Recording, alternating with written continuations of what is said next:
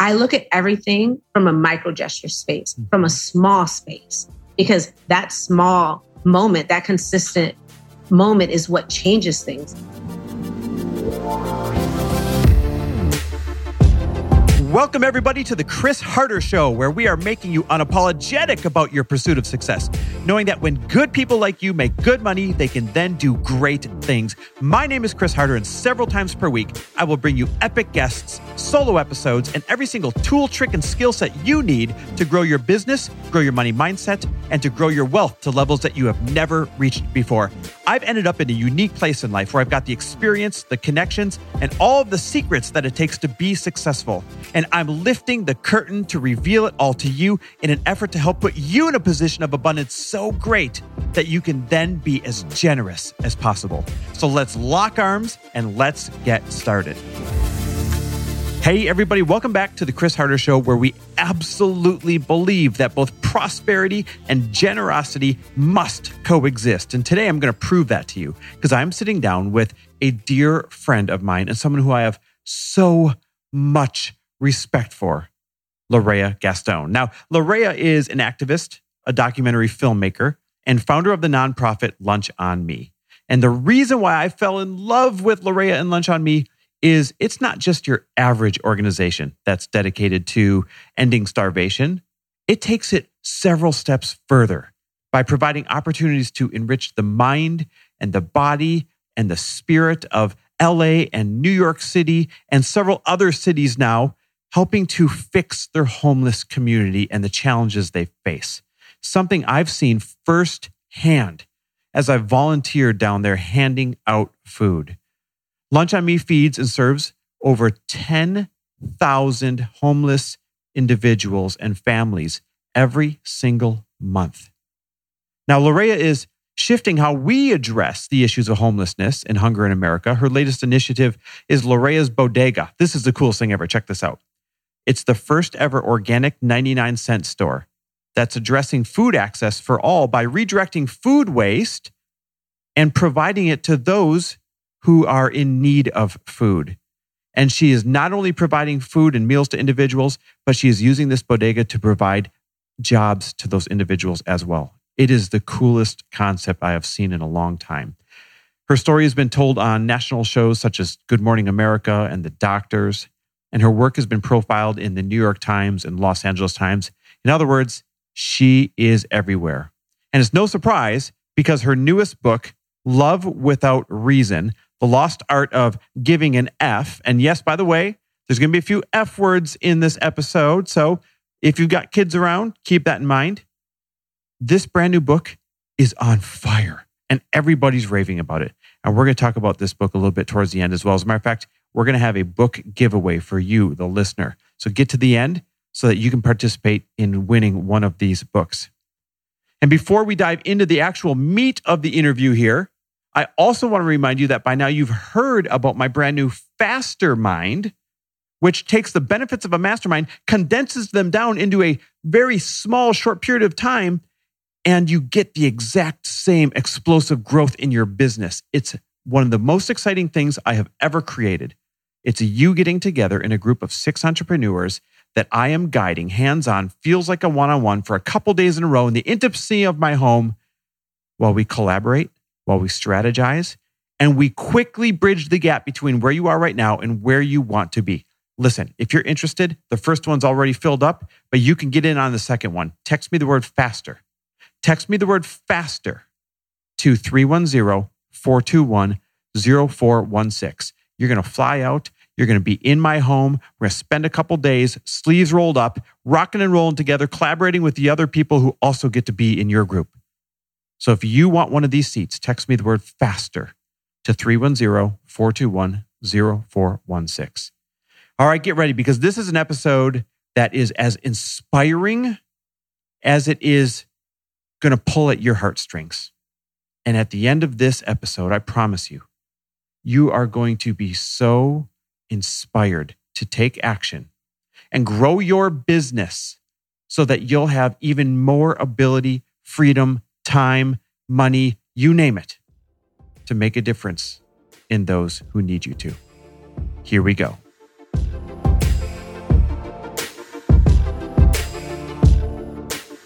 All right, LaRayia, my friend, it's been too long. Welcome to the show. Yes, thank you for having me. I'm so glad to see you. You know, I have not seen you since COVID in the world. I know. Taken a degree. It's been change. over a year. I don't think I've actually seen you in person since you came and, and spoke at the mastermind, which was yeah, that was two time. years ago. Isn't that wild? It's wild. Life is a different, it's a different experience now. It really is. It really is. And we're going to talk a lot about that because you've had a lot going on since I've seen you last with the new book, uh, Love Without Reason. Absolutely yes. amazing book. I can't wait to get into that. But I really want to start with kind of the origins of the impact that you have become known for creating. So, you know, as people heard in the intro, you're known for the massive impact that you've made on homelessness and starvation literally across the country from LA, where you kind of started, to New York, to now, as we're recording this, in Atlanta. And there was a time when you yourself were living out of your car. So let's start by having you take us back to that time. What was going on at that point in your life? Um, while I was youth, I was a, a teenager, early 20s. Um, I had left, uh, and obviously, you know, I, sh- I share the story of coming out and not necessarily being embraced by my family. So LGBT youth is also another huge space for me. And I was just trying to figure it out because I didn't really have any other options and I didn't know what what life had in store. You know, I was kind of in, in, situations where I had been homeless. I had lived in my car. I just knew I was to do something and I didn't really know what it was. But I learned that in those moments, that was my stillness. That's where I got to find this the, the, the quiet voice. You know, when God talks in a whisper, that's yeah. when I found it. And so before then, what made it so interesting was I was already feeding the homeless community at 14, you know. And the first time I was homeless, I was like 19. Hmm. And so I'd already had an empathy for that space um, and didn't know that it would necessarily be my life. I had no idea that that's where I would be led as, as a youth. But, you know, getting out of it and seeing kind of how it happens, it can happen to anyone. And if you don't have family foundation support, you know, then it makes it difficult. And I, I had lost a lot of support coming out. And that's what took me into that space and really not having direction or help or support. I had to figure it out. I had to pull myself out of that hole. It's you know what's incredible so about you know what's incredible about what you just said is it can happen to anyone. And I think this is one of the big misconceptions about homelessness is people feel like it happens to individuals that are maybe you know addicted to drugs and that's why they got there and you know they make up all these reasons these judgments as to why people ended up homeless but people are usually a paycheck away people are usually one yes. one incident away, one family fight away from finding themselves without a home. Oh, 100%. And I think that's the thing that people don't realize is there's so many ways to get there. You know, whether it's being in the foster care system, 50% of kids become homeless uh, within six months of turning 18. You know, an accident, you know, you could have a job and get hurt on the job and not have the support and be paycheck to paycheck. You know, everything isn't the idea of addiction in those spaces. And I think one of the things that was really important uh, for me and the approach to take was Mother Teresa's quote is if you spend time judging someone, you have no time to love them. Oh. And, and I believe that, you know, it takes away that time. And those things can't happen simultaneously. You either love them or you judge them, yeah. but you don't at the same time. And I think that's where we have to become more open to recognize it doesn't matter anyone's narrative. No one deserves to not have their basic needs met, yeah. especially in America, like psychosocial needs, food, shelter, water. Everyone needs that to thrive. It's difficult in life with all those things. But to add that, I don't think anyone deserves that experience. I 100% agree with every single thing that you just said. And I want to fast forward a little bit in your life because when we just addressed you living in your, your, your vehicle, that was involuntary at the moment. Absolutely. Then, fast forward in your life, you lived voluntarily down in yeah. Skid Row for 43 days, which is absolutely yes. wild. Start with the why behind that. What drove you to do that? Well, what I learned was if I was going to advocate for a space, there are levels to poverty. And as much as it was difficult living in my car and not having stability, and I have been homeless three different times in that space, I learned that is different than a tent. And I needed to know the difference. And I wanted to make sure when it came to approach, support, what I was doing for the community, I was making the biggest impact by knowing what happens on a daily basis. It's not just the big moment of becoming homeless. It's what are the encounters every day? What is that like for a spirit to experience that? And it is absolutely devastating. You know, it was, that was the hardest experience I've ever had. The most beautiful because it felt like a personal pilgrimage. I went and I set up my tent the moment my, my mother died. I, I, I, and that was where I went because I was so broken and shattered and didn't know what to do. And it was the moment where I was like, you know what? I've been so good my whole life. I've had it together, even in my most brokenness. I was like, this is the first time maybe I can be the one who's a mess and who's, and I meditated and my mother said, go to Skid Row. Like, this is the time for that. And it was one of those situations I was so shattered. I was too shattered to be busy. Yeah. My whole life, when I was stressed, and you could probably relate to that. Yeah. My whole life, I could work things off. Mm-hmm. I could work almost anything off, but I couldn't work off the love of my life leaving me, yeah. my best friend. And so that was the moment that I had no choice but to deal with my heart and but to literally know that I was going to break and there was nothing I could do.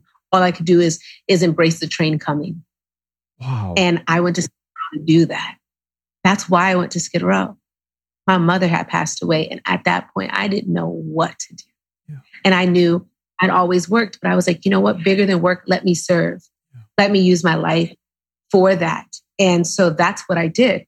I, I went there thinking, you know what? This is the moment I can I can reach a bigger depth to serve and to help and to show up.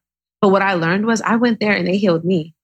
That was the most ironic part is every bit of love I thought I had lost from my loss, it was returned tenfold with 50 blocks of people. Wow. And I learned that. And that was my biggest lesson that nothing is ever lost, just redirected.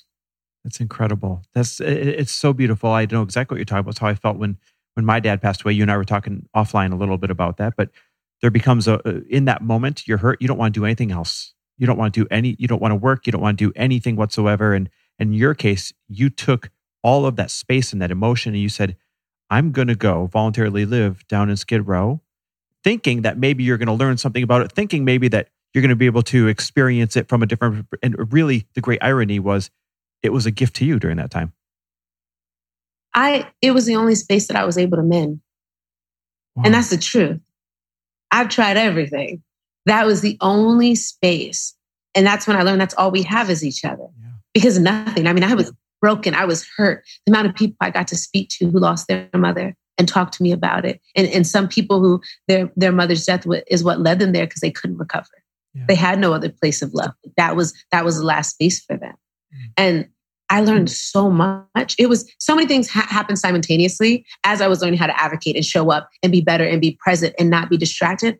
But I literally learned how to mend and heal and embrace the exact point and reason and value of life. Because that's what happens. When you lose someone close there's something that happens in us where we recognize to the extent we we're rooted in what life is yeah. you know in that moment. And and that's what happened for me. And and it was it's been my biggest gift thus far it's incredible. I can imagine why. So I would really want to frame this for everyone because this wasn't like you went down there with a bunch of money in your pocket and you're kind of half doing it, half. You went all in. You went down there with no money, no resources, None. no anything. And I had a tent. All I bought I had a tent and a yoga mat. Wow. That's what I went to Skid Row with. That's it. A tent, a tent and a yoga mat. Nothing else. Mm-mm. Okay. No, I had the same outfit on for 43 days. okay. So I obviously there, there had to be some scary moments, right? I'm sure it wasn't, uh, oh obviously oh some God, tough. Yes. What was the toughest or scariest moment you recall? The most hurtful moment um, I had was uh, Vice Thursdays. And it was the first time I had seen intentional police brutality where men were taken out of their tents and beaten and arrested and and interrogated. I had never seen that. And also I had learned too, the environment is different when volunteers get there. And even even policing is different. And when I became one of them, when I blended in, when there was nothing I could do to have a form of separation, as far as like external, I, I wore all white. My entire outfit was completely brown by the time I left. And those were the first time I had seen just what people were enraged about to that level. What I had seen looked like plantations. And I, and I have to be honest with you, the amount, you know, black and brown people are disproportionately affected by homelessness, which we already know. Hugely. Would you mind giving those stats? Because I don't think people realize just how uh, disproportionate it is. Well, I so so I and I and I don't know what two, 2021 is, but the last stat that I had looked, um, a person that's convicted of any crime, petty crime, they're three times more likely to be incarcerated over someone white, three times. And if you live on Skid Row, you have a 90% chance of becoming incarcerated. 90%. And do you remember what percentage of uh, individuals on Skid Row are black and brown? To be honest, I do not believe that the statistics that are out there are correct okay. because they say that it's 50% African American. And mind you, African Americans only make up 10% of LA. That was exactly what the, the comparison I wanted to make is I thought it was 9%. So you say 10%. But we're talking one tenth of LA is black, and yet 50% or more down at Skid Row is black. And I would say it's about 75%, to be honest with you. Wow. It's about 75% easy.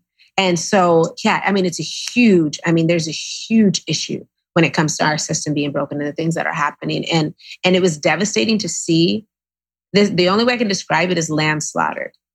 It was the most devastating thing to see people who are helpless have no help and no one to advocate for them when these things happen. There's no one to fight for them.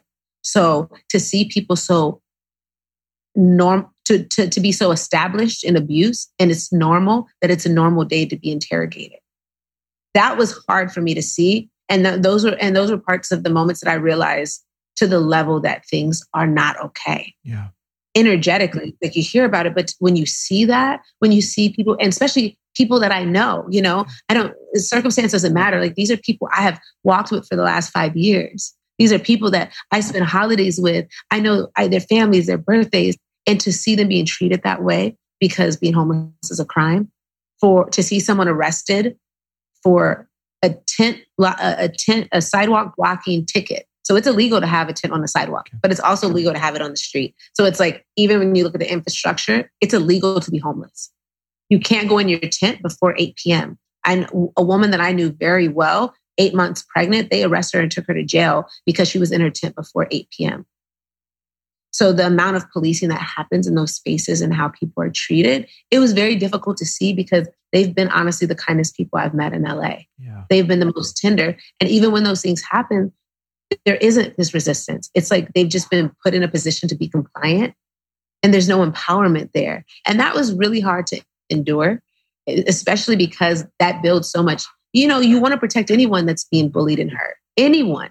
Any I, it's hard to see and I had to look where it hurts. And I had to look at our problems in real life and see what's happening. And that was difficult. It was difficult to see people suffering with addiction. I, I sat um, with with heroin addicts, and, and while they were, we did interviews while they were were doing heroin, and they were just talking to us about how life has been painful for them, how people treat them. That that's the only reason why they they have that addiction is because they can't be sober because it's hard for them to be treated that way being homeless. Yeah. Like just to see that, you know, to to have no empathy where they're not angry or they just literally like it's it's slow forms of suicide. Yeah. You know, because people are are completely neglected. And I don't know anyone that can can endure that.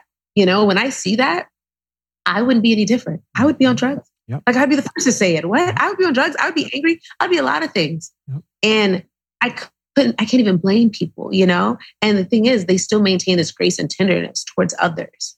And so, so those things were hard to see because it's like the, the person I see who's hurt, who was never adopted, you know, who never had a family, never had structure, never been loved, never seen love a day in their life, or been valued or seen as as an equal. Um, to see someone like that, and then we come from great privilege, and to see people talk about people who suffer from addiction. Yeah. That's hard because we don't look into why how they got here because you don't get there from being overloved. No no you know? And so it's like do we need more of that so it, it's tough because you're in both worlds. I'm in the world of seeing what they're going through and then how people are so resistant to help. So it's difficult to, to know that when you're like no i know the real story. I know what's really mm-hmm. happening. And we do so much if we just took away this judgment. Well, you've you've put yourself in position to be the bridge between those two worlds, and, and I think that's one of the most important positions that anybody could ever hold, right? And and so number one, thank you for doing that. Number two, I'm glad that you shed a light on some of the, the most traumatic, most scariest moments in your 43 days down there, because I would say 99% of people listening will not get the chance to actually see what's going on. So when you describe what's going on, hopefully that starts open up a couple of doors as to say, hey, next time I drive past one of these encampments, next time I drive past one of these situations, maybe I'm going to look at it differently. Maybe I'm going to react to it differently. Maybe I'm going to uh, not judge it the way that my default would have been. Right. And that doesn't mm-hmm. happen without you going down there. So you talked about some traumatic moments. What was one of the best moments or yeah. best lessons that came out of those 43 days? So when I was down there, Trump was in office at the time when I was down there. You know, there's a lot of controversy around that. People, you know, people upset, everyone having very black and white opinions when it comes to you're either you're okay with it or you're not. Yeah. And I was in a circle that wasn't really happy with Trump. Yeah. You know, there were people who were kind of upset about the things that were happening. And this man, one of the one of the moments that really like it was so profound because I, I had met some of the highest thinkers I had seen. And um, a man said, he came over and I was just listening and he looked at everyone. He said, don't, don't hold any anger towards Trump. And he says that, and you know, and and obviously, like you think about the things that he's even said about homelessness and black and brown people, whether it's been literal or, you know, figurative, but we know what's being said. And he, a man looks and he said, Don't hold any anger in your heart for anyone. He says, You have to remember God uses everyone. And sometimes fools are used to wake up nations. Oh, wow. That talk about coming from a place of love, right? That is probably one of the most loving perspectives that we can all work towards coming from. I'd never heard someone say something to that degree. And he meant it. He was just like, God uses everyone. Wow. And and it did and it came from a space that like there's goodness in everything.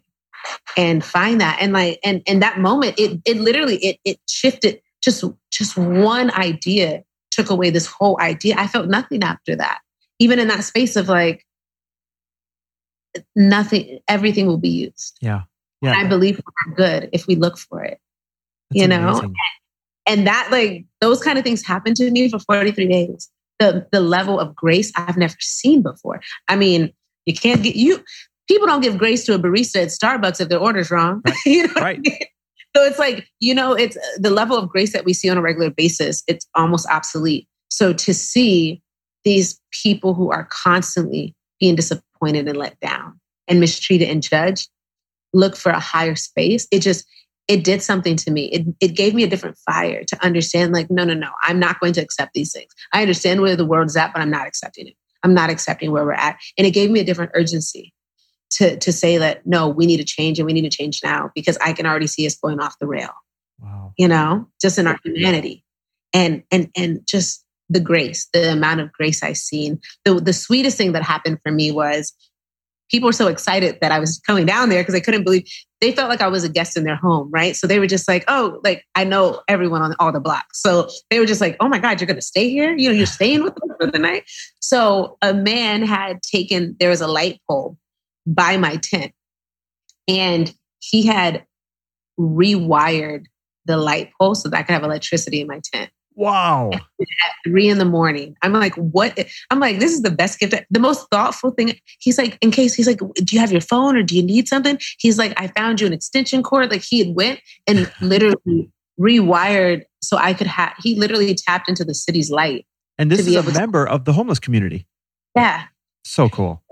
So that was one of the most profi- profound things that happened because it was so kind and loving and intentional those are the things that happened that just literally shifted everything in me. Being a good human being is an idea, it's what you do collectively daily. Yep. So those moments are the moments that are, I mean, I feel like that's what defines us. It's not the idea of what we think we are, it's what are the encounters daily. Yep. And I, again, and I will tell you, being on Skid Row and dealing with that community, I learned grace there. Mm-hmm. I learned to have so much patience of just people's levels of ignorance, yeah. you know, um, because, and I say that because the ignorance of not knowing what's in front of you, yeah. moment by moment, you know, I tell people all the time, even just doing good, whether it's having water bottles in your car, granola bars for the community, that mo- that is so profound to just be so intentional to show up. Someone rewiring the lights for, for the city just to, to make sure I had, you know, working with what he had. He found, I don't even know where he found an extension cord, but to, to do that, you know, it's like just the, the, the, the places we can go when we're intentional and how far we can go. And it, and it changes everything in you, you know? And, and also the act of non-resistance. I've also learned grace in people's ignorance. Yeah. I've learned, you know, you have far to go because you're missing encounters that are right in front of you. Yeah. Another one's going to come up. Right. And then another, you know, and that, and that's the grace of people learning that, you know, learning that space and, and um, being able to do that. That's incredible. And that, you know, and, and I'm happy that, and, and I think those divine moments do happen because I see it all the time. And when I have more time, I would have given her an entire new understanding of what the missed opportunity is. Yeah. Yeah. and then also not fighting fire with fire. You know, you can you can have tough love, you can be deliberate, but also just recognize that people they don't know what's in front of them, and that's what is so important. We have so many missed opportunities. I mean, I wrote about it. Yeah, you know, yeah, exactly. It's right here on a daily basis. on a daily basis. Let me let me let me switch modes real quick here because I I want to. I heard you say, so and I can't remember if it was in a video or if it was in a book, but you said hunger in America and food yeah. waste in America needed to collaborate, which I think is, I don't know why, I just love that line. I think it's the, the most clever line ever. And you made this happen. Like, enter stage left, lunch on me. This is your creation. It's, I want to be clear for everyone listening. This is not just another meal program. This is, it's remarkable. It's start with meals six days a week, uh, monthly mm-hmm. block parties where you're providing yoga and haircuts and just light for people that don't get light all the time. And I mean, like like spiritual light. Um, and now even the bodega in LA, and you're opening one in Atlanta, uh, the first ever organic yeah. 99 cent store that that literally provides food access for all at, at, at the affordable um, rate like that, and provides jobs for them to work there as well. It's, it's full circle. So this is like a remarkable program. Tell me about yes getting this thing off the ground. How and when did it start? well that was probably the most difficult part was getting to a space where i was implementing the ideas of food recovery for the highest places you know i was looking for the good stuff it's like okay everyone has a canned food drive yep. cool where's all the good stuff going the healthy i started stuff. looking at numbers and yeah, exactly and I, and I started looking at numbers first it was like you know what does food waste look like maybe there's spaces because i always thought about that people always have access mm-hmm. and when i saw that 40% of food in america doesn't reach a table 40%. That's that's shocking. I was devastated. Well, it's it, what makes it so shocking is now, even due to COVID, 25% of the US is food insecure. We're wasting 40% of the food. How does that make sense? Literally, with what we're wasting, we could end hunger in America. It's almost a disgrace to have because it's something that we could fix, and the numbers prove that. Where does it break know? down? It's just I've, a matter of before, and I just I it blows my mind that with everything we can accomplish in this world, that in America, yeah. We have got so much food waste on one side, so many people yeah. that are uh, food insecure on the other, and nobody's bridging that gap in a meaningful, efficient way from, let's say, coast yeah. to coast. Mm-hmm. What? How does this continue to happen like this? What has to change? Well, I think the collaborations, I think that it's about people. I think we all show up collectively. You know, I, hunger in, in LA alone, because I, I, I, can't even think of global affairs. The US, it's embarrassing. Mm-hmm. The, you know, the access that we have. If you think about LA, if every person in LA just fed one person a month, we would alleviate that yeah. just in LA alone. Think about the number of people.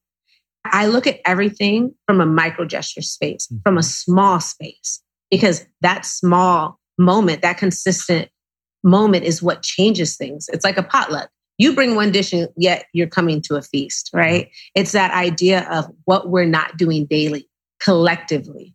You know, I think the power really comes from our unity, not just an infrastructure. I don't even think the weight of the government should be taking that on. I think that as a community, as a whole, we should all be yeah. doing our part, you know, and we don't have to do a lot. Like I tell everyone, I'm like, can you just volunteer once a month? That's 12 times out the year. Right. You've got hundreds of days left. just to show up. And I think that a lot of our problems would start to resolve themselves. It's just most people aren't doing, and there's small uh, organizations that are picking up doing the heavy lifting. Yep. And I think that that's why we have to change as a collective. I don't think much can happen without all of us being on one accord. I totally. So you've actually said a quote in the past. Uh, you said, "I don't think it's my job to fix the world.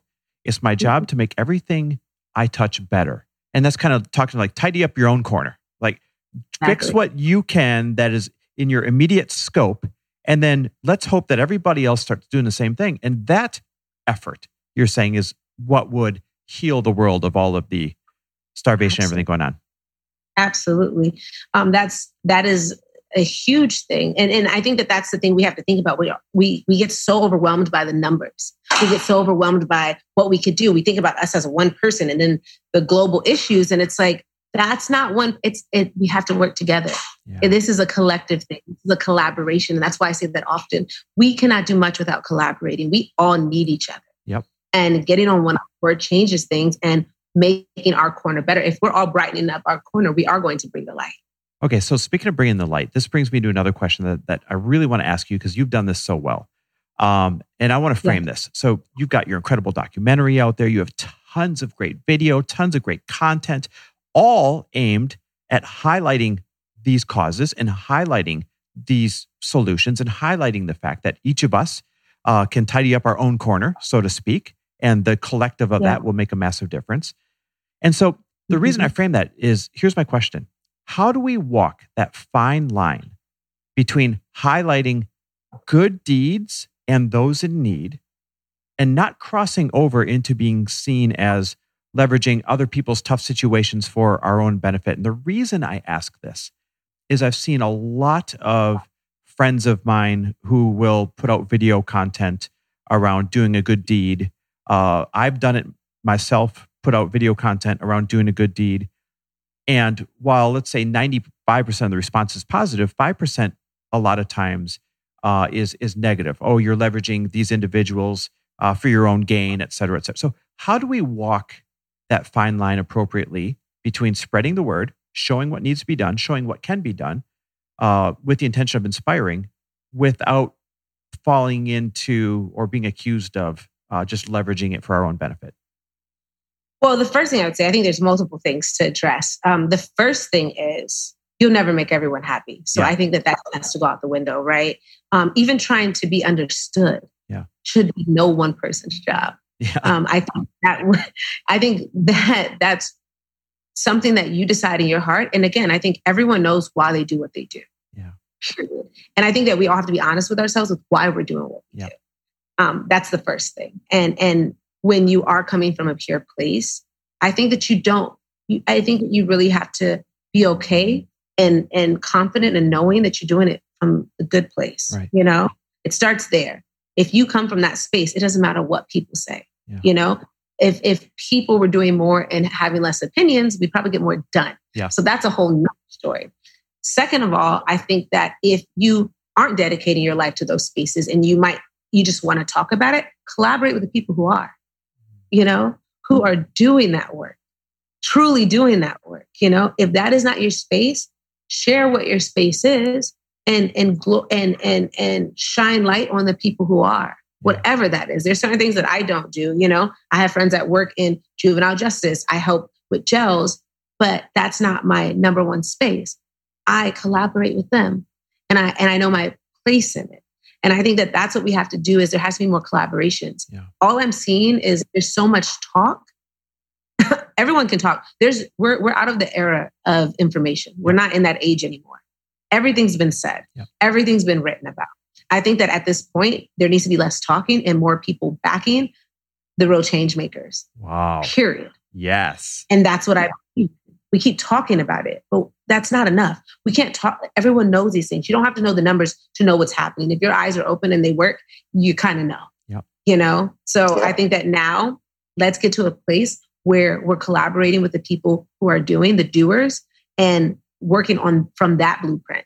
Support. I think the biggest thing that needs to happen is support people who are doing things that matter to you, I even love, if it's not what you do. I, I love what you're saying because there's so much more efficiency in supporting the people who have already been doing this and are the experts and know what works, know what doesn't, instead of trying to go out there and start from scratch and do it yourself. You know what I mean? Like, I'll give you a good example. If somebody came to you in order to help uh, both promote the needs and show what can be done about it, that's going to be way more efficient than them just trying to grab their own video crew and go do it themselves oftentimes. Yeah, collaboration is key. It's like any, I don't try to do everything. I stick with what I do well and I collaborate with the best of the best in other areas. Yeah. You know, it's like, why, if that's not my strength, why am I doing that? I'm sorry. Like, it's it, even in advocacy, advocating, activism, change making in that space of obviously underserved people. Um, why would you start from scratch? If there was a lunch, if lunch on me existed before I made it, I wouldn't have done it. Right, and I'm going to be honest, I would have supported. But the thing is, there was no space. I had to create it. No one was offering plant-based foods. No one was was offering holistic healing. That was not even thought of. You know, those were completely different worlds. And so the only reason I started was because obviously that was my calling. I was supposed to to fill a void. Mm. But if someone had done it, I had been looking, I've looked for people to collaborate with, but there still isn't that. And that's what happens when you're a pioneer. But then you also have people in their gifts. Yeah. Use your gift, give your gift, whatever that is. And I think that's what we have to look at is what our gift is and how others can benefit from that gift. And it doesn't have to be out of our realm. I tell people all the time, if you're a yogi, I don't need you to cut vegetables. I need you to teach a yoga flow. Yep. Give your gift. And I think everyone should give their gift. As much as you charge for your gift, give your gift. I love Give that. it to someone else. Let someone else elevate from it. I love that. And, and speaking of gifts, that brings us right to your book, Love, uh, Love Without Reason, The Lost Art of Giving a Fuck. I absolutely love, love, love, love, love this book right here. Tell us, why'd you write it? Um, an experience I had from Skid Row, what made, or um, uh, multiple things. There was, there's been a lot of liberation around not caring. Mm-hmm. And empathy's on the decline, anxiety's on the rise. You can't help but to think that that's taxing our souls. Right. And I wasn't okay with that. That's not the way to go. You know, when we take these things and we create not caring as a form of empowerment, that is problematic to me. Yeah. And I had to respond because people were acting like they don't care as though that's a badge of honor. It's not. We didn't get this way from caring too much. And that's the problem. That's why we're dropping the ball. It's like, no, we need to care and we need to care about issues. And there is nothing in this world that happens that won't show up at your door. Yeah. Nothing. You yeah. can't hide from any of it. And so we should be doing our part. And that was one of the first things. And and when I was uh, homeless and I needed a t- I needed a, a tarp because it was going to rain. The the 43 days I'm down there, it never rains in California. There's a day of rain, and I'm like, oh my god, I didn't think about this. I needed to panhandle for $24 for tarps. Long story short, I asked about five, 600 people in downtown LA. I was on 7th and Figueroa, you know, it's mm-hmm. financial district, in the banks, all the places. I was down there at lunchtime. The only two pe- people who gave me money were homeless. No, no, no, no, no. And Hold on. I would literally want people to hear this. You asked five to 600 people, people. in the financial district in LA for $24. $24. And the only two, like literally, the only two were homeless people that gave you the money? Every single person told me the same thing. No, I don't give money. I don't, I don't have cash. I don't, it was the same exact story from 500 people. That is and insane. I was so, it was so, it was, and, and also I had thought about in my mind, I was like, you know what, $24. I'm like, I know I can panhandle if I ask people for a dollar each. No one would give me a, when I tell you only two people gave me money. And the crazy part was I sat down because I felt defeated. I was like, this can't be real. In my head, I was like, there's no way this is what street family do. There's no way no one, because in my head, I'm like, I, I, am like, I'm clearly not suffering from any type of addiction. Right. I'm clearly asking. It's like I thought to myself, if anyone could be humble enough to ask for their needs, that someone has enough humanity to meet it. Like that was in my mind. Like, no, I, I, I you couldn't have told me humans had gotten to that space and no one gave me money. And and when money went into my, um, it was change he had put into my um, into my little box that said "Love Without Reason" on it. And then when I looked up and I saw it was Street Fam, when I tell you, I cried so hard I couldn't even get up to stop him. So my friend, because we, we were, you know, we were we were documenting everything. He had ran to him to stop him because I was like, I can't take his money. You know, in my mind, it was like, I'm gonna figure it out. But like, this is actually street fam that just gave me the money in his wallet. And I asked him, and I to the point where like my friend had to ask because I was crying. He's like, "Why did you give her money?" And he said, "Because I've been there so many times before." And he like touches my shoulder, and he's like, "It's okay." And I'm crying because I'm knowing what's what I'm doing and where I'm at, and and to see someone that's like, I know what it's like to be rejected all day, like, it, and he just gave me what was it, and I was just, I was like, I can't take your money, like, and basically, I didn't get a tarp. And I couldn't take it because I'm like, the two people that gave me money literally gave me everything that they had. And they didn't think anything of it and no one would give me something that they would lose in their, their laundry. And that's when I knew this is a problem and we're in a really bad place. That's when I had a measurable moment of, wait, no one gave me a dollar. Like, this is crazy. And no one, no one, everyone said no. And I told everyone the same thing I'm getting a tarp. I need $24. It's about to rain. I have a tent. No one, no one gave me a dollar. And that's when I was like, yeah, Mm-mm. these experiences I'm having, I'm seeing where, you know, these micro experiences, I'm seeing them on a large scale of what's happening in the world.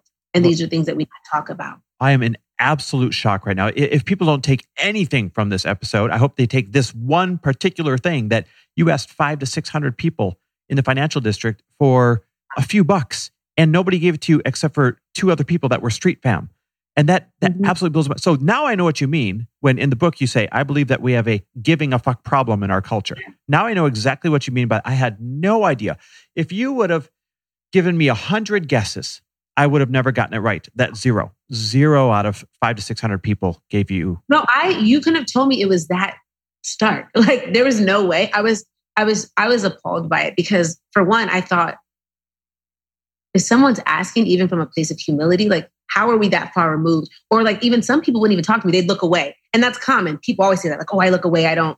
And I'm like, that is very hurtful because you're not even being acknowledged. Like people are purposely on a regular basis ignoring you. And every moment you have to muster up the strength to say, excuse me, um, could you? And it's no, can't, busy, don't have money, don't have cash. And people are so dismissive. I could see how that could just chip away at your soul. You know what I mean? Yeah. Like that was really, that was a very hard day.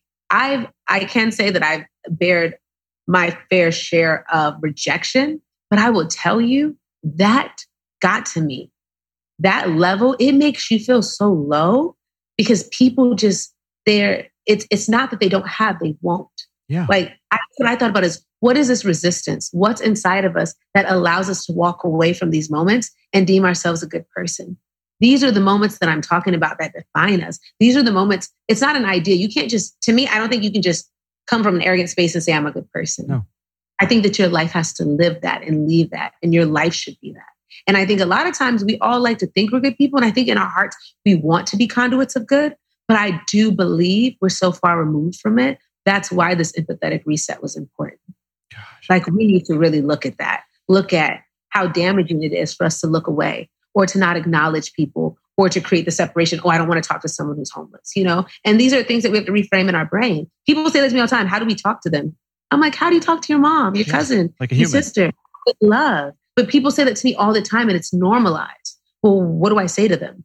And it's like, and they don't come from, they're not saying it with, with ill will yeah. or intention. That's how far it's deeply ingrained in us. You know, it's there for us to think that they're any different than us. They want the same thing as us love, to be acknowledged, to be seen, if ever, to feel safe.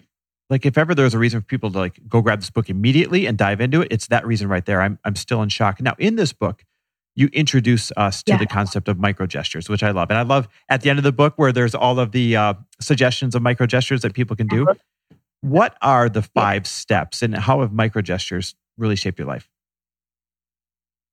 Well, one of the things, uh, how micro gestures changed my life is it allows me to be intentional moment to moment. Mm-hmm. And I think that love is a discipline. So to be so cognizant of what's happening in front of me, we go our lives with so many missed opportunities on how we can be good and show up. Mm-hmm. You know, we think it's something else. We think it's it's some grand gesture. Yeah. It's the proposal. It's the send the kids to college. What are we doing for us as a whole?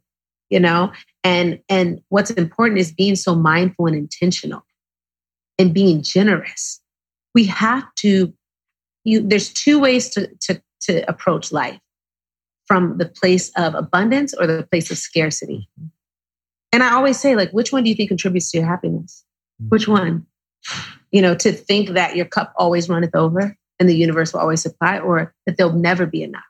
And it has nothing to do with how much you do or don't have. It has to do with how you're viewing your, your life and circumstances. And those are the micro gestures. When you come from that place of abundance, when you come from that place, I can do something good for someone every day. Every time I'm at a coffee shop, whoever's behind me, hey, boo, add your order. I'm, I'm buying you coffee today. I, I learn their name. Nice to meet you. It's my micro gesture for the day. You know, I have these call to actions for myself constantly because I believe love is a discipline. Yeah. you don't get there thinking your way to it or treating love as though it's accidental. No, we need to take it as though it's intentional and also curate experience of love. I think love is a curation. Yeah. I want to be loving, so I show up as that in every space that I sit. And I'm mindful of that and intentional. Mm-hmm. And I think that's why the micro gesture is so powerful because as we do that, any practice habit becomes innate. And then that's who become that's who you become. So once we practice this love, it gets to a point where it's innate to us. You don't think about being good because you embody it.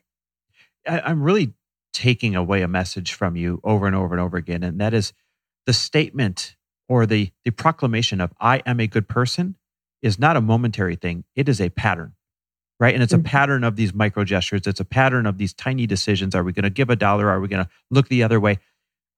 The proclamation of, and I think most people listening right now would say, yeah, I'm a good person. Of course, I'm a good person.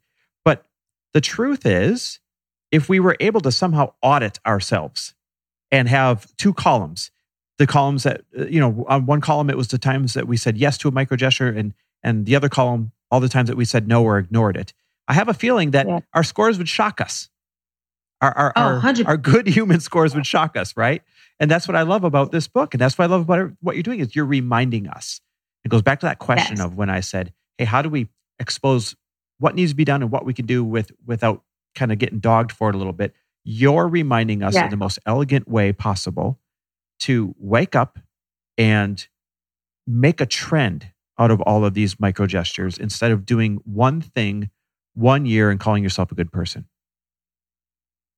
Yeah, and I think what makes it really cool, what I learned was uh, the approach of the book. It's not about just a huge shift; it's about nudge, nudging your way to that space. Like you said, the patterns. It's a nudge. It's a we can be better. All of us. There's no you never get to a space where there's nothing else to learn. There's no other place to stretch. There's it's such a journey. And I want us to recognize that. And that's what was so important is I wanted to write about how I learned love and why I show up the way I do and why to me it's valuable. And again, it was a gift from my mother. And I will say, having that example, it showed me someone who lived that way.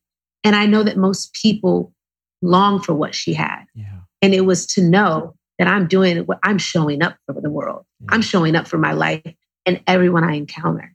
And there's peace that comes from that space. Mm-hmm. And I think a lot of us are not in the space of peace. And I think that that's one way we can get there. LaRayia, I will personally vouch for saying you are showing up in this world brighter than almost anyone else I know in my life. And that, that's a big statement. And and you that's need big. to be acknowledged for that. You need to be acknowledged for that. You know, you you said so one more quote out there. You said uh, one of my favorite things or, or I'm sorry, one of my favorite things I heard from you is, is that you said you don't need a million dollars to make a difference. And that's, once again, to go back to the book, what you're talking about, the micro gestures, when done in a repetitive pattern, that's actually what makes the yeah. difference. 100%. That's how we become that. You know, it's like we want, it's like you will get out of the world what you're putting into it. Yeah. And I guarantee that. And the more love in that space, it will return to you. I love it. It's, I, it returns, you know? I love it. Okay, so I'm going to do a, a, tiny micro gesture here. I want to give away 20 of these books to listeners. All they have to do is tag you and me on Instagram uh, with one of their takeaways. That's it. Just something they learned, something that shifted in them. Tag us with a, a, a takeaway, and we'll pick 20 of them, and I'll buy and send them a book um, personally just to help get the book in more hands you, out there. Chris. That matters so much. Well, it's, it's a baby little micro gesture, and, and as an example. I mean, of, it's micro is macro. Just remember, yep. like, oh, I love that. Listen, with any stone thrown with enough force makes ripples. Oh, I absolutely love that. So I want to end uh, with this. I want to end yes. with saying thank you. You have humanized people uh, that we would normally just walk right by. People like um, Miss Brenda that I wouldn't know of and has almost become a metaphor for everybody else that we would have judged or walked by or not had time for. You've yes. humanized these people so that we can't walk by them. We can't ignore them. We can't say it's somebody else's problem because you've made them human to us. So, yeah. one, thank you. Two, no matter what resistance you encounter, please don't let up because I promise you it's making an even bigger ripple effect than what you probably realize. Thank you, Chris. I, I received that. Thank you. I appreciate you. And and you've been a star since I've met you. You know, I just I you're wonderful. I admire you. I admire your passion, your tenacity. I see it, you know. People can't you can't hide when it's real. And I think that you're as real as it gets. And I appreciate you for being that consistently. Thank you. That means the world. And thanks for being on. I appreciate you. Thank you. Thanks for listening. And if you loved this episode and know of someone else who is as successful as they are generous, please pass them on to me. It would mean the world to me if you help me get this cause and this message out to as many listeners as I can. So please, if you liked what you heard, it goes a long way if you take 30 seconds and leave me a five star review and share this with your friends. I'll be forever grateful. And until the next episode, cheers to your success.